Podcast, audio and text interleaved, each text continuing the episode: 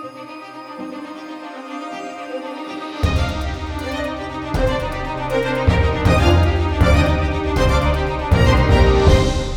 and welcome to International Outlook, a regular podcast series from the New Zealand Initiative on International Affairs. I'm your host, Ben Craven, and today we're joined by our Executive Director, Dr. Oliver Hartwich. Hi, Oliver. Hi, Ben. Oliver, the big news out of Europe at the moment is, of course, the result of the French election. Uh, we had Emmanuel Macron uh, defeat Marine Le Pen. It was about uh, 58% uh, to 41. Can you tell us a bit about the big issues behind the election. Uh, your recent newsroom article described Marine Le Pen as Putin's candidate. What on earth is going on? Well, it is the uh, first time that a French president got re-elected in 20 years. The last time it happened uh, was with Jacques Chirac. He also ran against Le Pen, and that was Marine Le Pen's father, Jean-Marie Le Pen. And um, back then, uh, Jacques Chirac won a second term with an 82% majority, so the highest majority in French political history ever. Wow. But that was, of course, because Jean Marie Le Pen was such an extremist candidate back then. Yeah.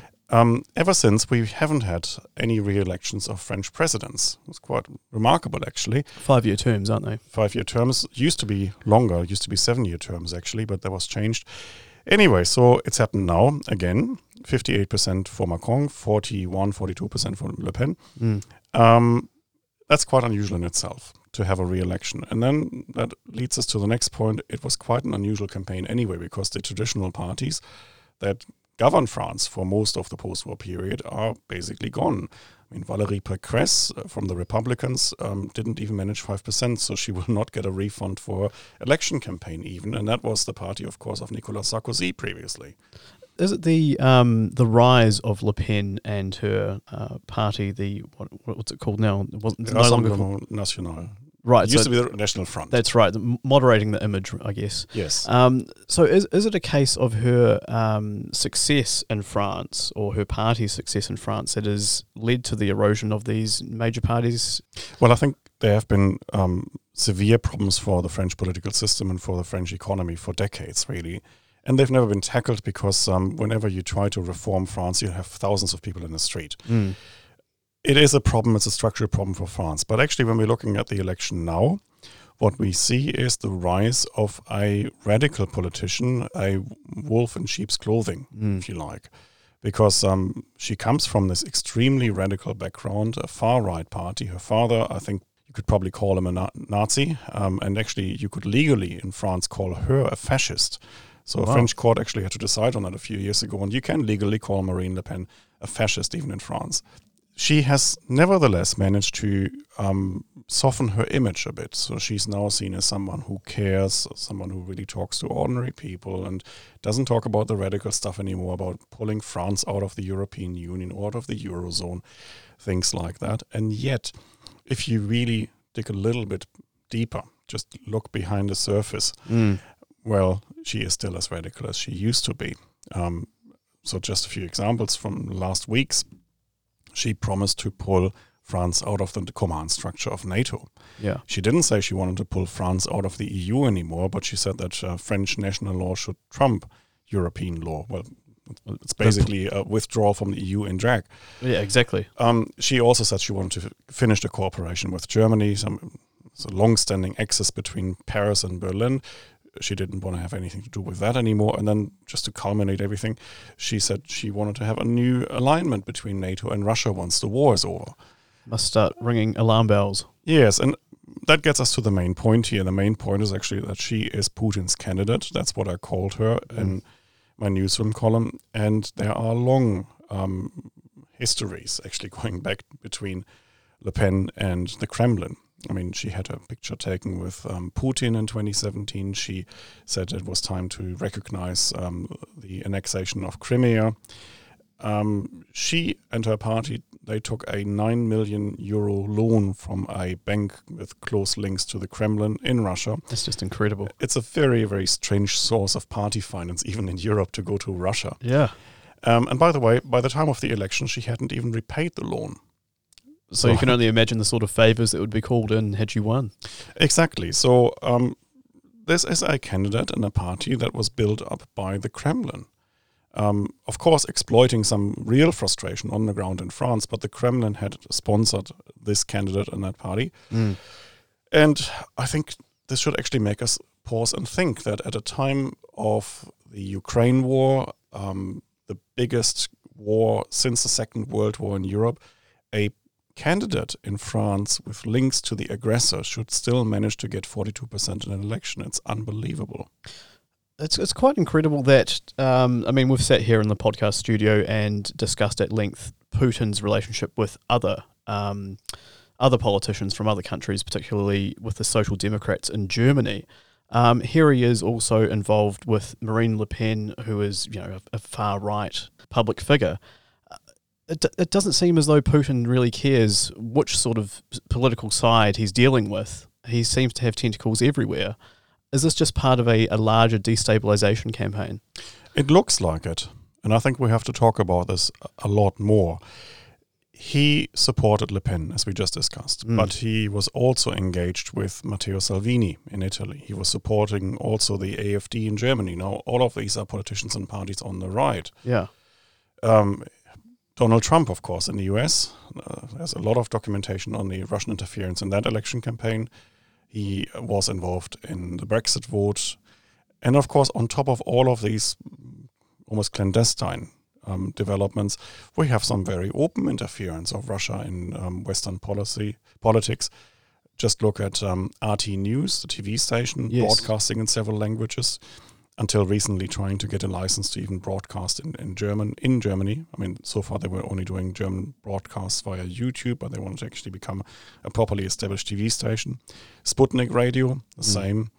So it, there's a pattern. The pattern is to support anything and anyone really who helps to destabilize the political systems of the West on any side of politics doesn't really matter. And if you go back to Putin's history, why would that surprise you? I mean, he was a KGB officer, of course, in East Germany at the time the wall came down. And there are stories actually from that time that even then he was, of course, engaged in destabilization operations in West Germany, helping uh, those who caused trouble in West Germany to fulfill their projects. Was this another sort of right wing campaign, or what was what's that, the background to that? The background to that is actually that there's speculation that when Putin was a KGB officer in East Germany, he helped the Red Army faction, a left wing terrorist organization. Wow.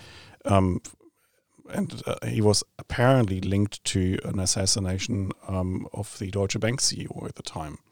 That is speculation that um, has surfaced recently. Um, of course, there is no solid evidence, as there never really is for these Secret Service operations, but there is a long history of um, Russian interference. And actually, some of the stuff we know now how the East um, supported um, developments in Western democracies. For example, there's a long history of um, so-called Easter marches. So that's um, marches against nuclear armament, um, the peace movement, basically in West Germany. Right. And they started in the 1980s against U.S. Um, plans to um, station more cruise missiles in West Western Europe. Well, as we know now, um, these peace marches were organized and supported by the Stasi and probably the KGB too. So what we're seeing now in Russia's uh, treatment of Western democracies kind of continues, where East German and Eastern European secret services were quite active during the Cold War. Mm. And who was an officer in one of these secret services? Well, um, a certain Vladimir Putin. And it looks sometimes to me as if he's just taken the KGB rulebook and continued where, where he work, used to work, but as president. Incredible. So it doesn't matter whether it's a uh, sort of far right, far left, or even environmental groups. Putin's meddling all over Europe. Yes, and I mean, if you're talking about environmental groups, there is this state foundation in the state of Mecklenburg-Vorpommern. It's in northeast Germany, and it was supposedly a, a, a, state foundation for the environment and, and climate change. Yeah. Well, um, as we now know, thanks to some investigations of um, uh, German newspapers, this was set up precisely to circumvent US sanctions against Nord Stream 2. And it was an idea coming out of Gazprom and run past some social democrat politicians in Northeast Germany. So again, it is um, a really sneaky kind of way of getting around US sanctions.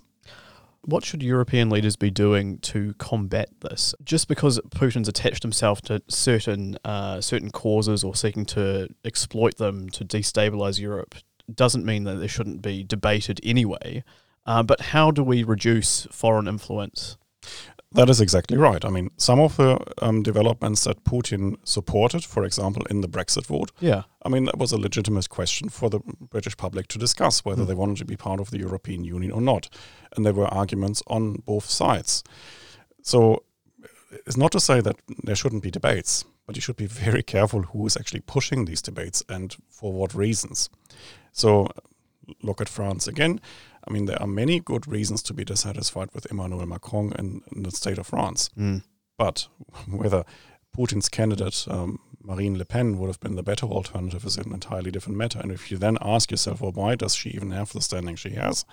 And, and who does she owe it to? And um, well, then it becomes more interesting. So I think we have to be careful about who interferes with us and our democracies, yeah. and especially when the interference comes from autocracies like Russia but also I think in the context of New Zealand, probably China.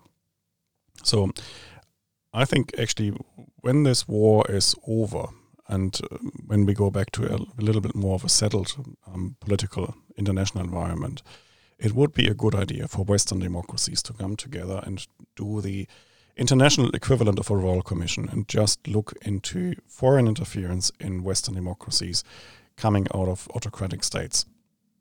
Right. I think that sounds like a good plan. I think it is necessary because we have to protect our democracies. We've been a bit naive, I think, in the West, yeah. thinking that um, democracy would always prevail and um, we have an open, robust um, debating culture, and foreign interference wouldn't actually hurt us that much. I think it does, and you can see this in France at a time when Russia is leading the biggest aggression we've seen in Europe since the Second World War. Mm to have a French candidate supported by Putin win 42%, this should actually ring all the alarm bells. Yeah, it really should. Um, I think it's quite uh, must be quite telling that Le Pen has, has done as well as she has in this election, given all of that. Uh, so it looks like it might take some time then to reverse some of these terrible trends. I, I think it will take some time, and we really have to look quite deeply into how these foreign actors have actually manipulated our media, mm. our discussions, our parties. Where have they tried to find influence on what sides of the spectrum? And I think, um, as you said before, this is not a left versus right issue. Putin has engaged with the left, he has engaged with the right, he has basically engaged with anyone who he thought had any chance of disrupting ordinary politics in the West. Yeah, he seems agnostic about the political vehicle so long as it provides. Um, he just wants to create some damage. Yeah, exactly. All right, the international equivalent of a royal commission of inquiry is probably the prescription then. Once once the war in Ukraine is resolved, hopefully peacefully, and hopefully soon. Dr. Oliver Hartwich, thanks so much for joining me. Thank you. To stay up to date with our latest research, opinions, and events, sign up to our weekly Insights newsletter at nzinitiative.org.nz.